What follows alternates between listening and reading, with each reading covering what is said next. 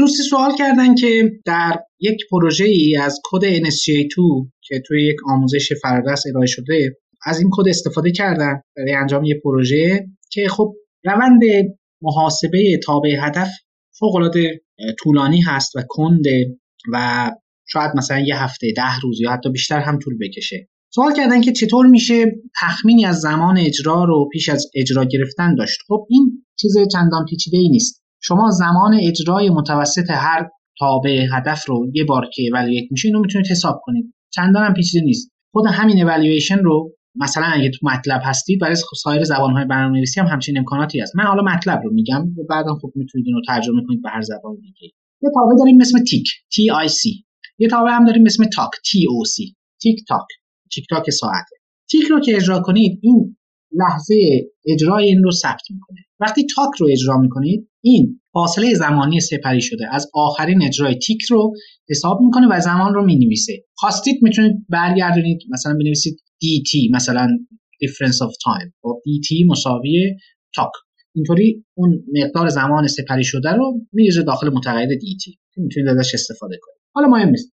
شما اینو اجرا کردید مثلا دیدید که اجرای یه تابع هدف سه ثانیه طول می‌کشه. خب صد نسل قرار پیش بریم و در هر نسل هم هزار تا جمعیت داریم. خب پس 100 هزار ضرب در سه میشه 300 هزار ثانیه. حالا ضرب و تقسیم کنید ببینید چند ساعت روز اینا طول می‌کشه. و خب طبیعتا یه مقدار هم یه تولرانس 10 درصدی بیشتر شدنش هم در نظر داشته باشید اینطوری میشه تخمین زد. این یه روششه. حتی اگه می‌خواد قبل از این به صورت خودکار این کار انجام بشه خیلی ساده یه راه حل رندام.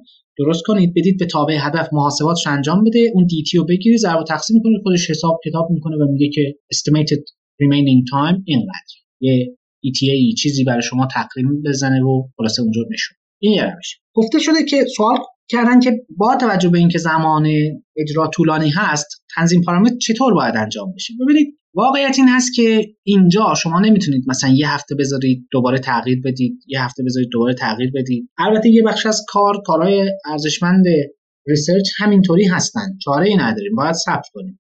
خب البته معنیش هم نیست که جلوی مانیتور باید بشینیم و نگاه کنیم. نه. اگه هست مثلا میشه روی کامپیوتر گذاشت که این اجرا بشه. مثلا به صورت موازی پروژه های دیگه هم میشه کار کرد. یکی از راهها برای اینکه بتونیم یه نتیجه گیری سریع داشته باشیم اینه که یه سری مینی اجراهای کوچیک رو داشته باشیم این وسط.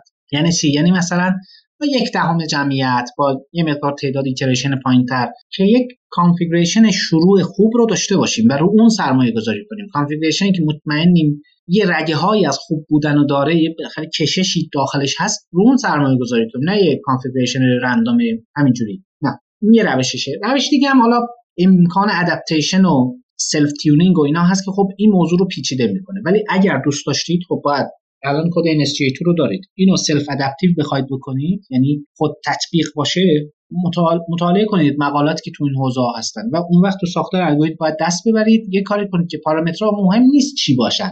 از یه جایی شروع کنید خودش پارامترها رو هم به طور همزمان tune می‌کنه و چیزی رو می‌ذاره سر جاش که احتمالا نتیجه بهتری داشته باشه. این هم یکی از روی هست ولی خب معمولا خب این سخت شاید برای همه راحت نباشه. به ویژه یک دانشجوی کارشناسی ارشد باشید فرصت این کار شاید نداشته باشید خیلی.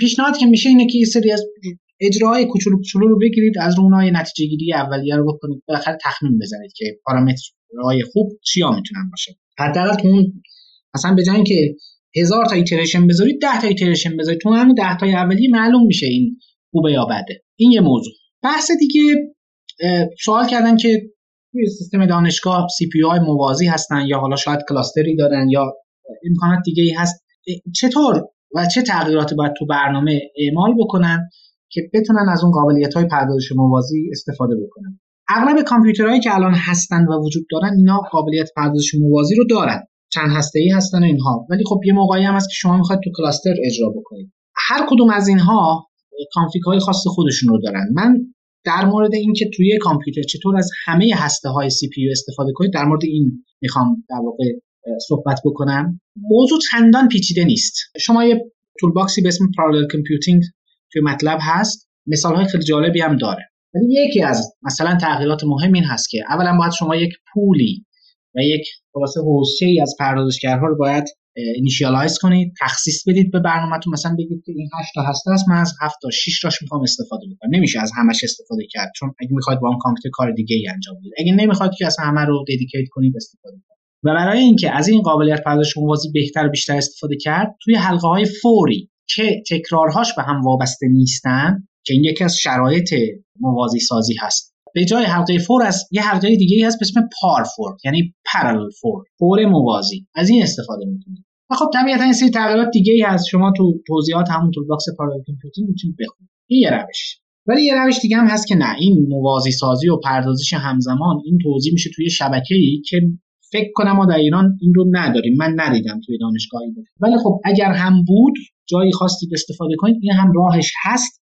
ولی نیاز هست که شما یه نسخه سرور MATLAB رو توی یک کامپیوتری نصب کنید و با این توی اون cluster پخش بکنید. بقیه هم حالا نسخه سرور یا client فرق نمی‌کنه ولی یه نسخه سرور باید داشته باشید و فعالسازی بشه. اینا همدیگر تو شبکه ببینن و بتونن یه بخشی از در محاسبات رو انجام بدن و نتیجه رو برگردونن.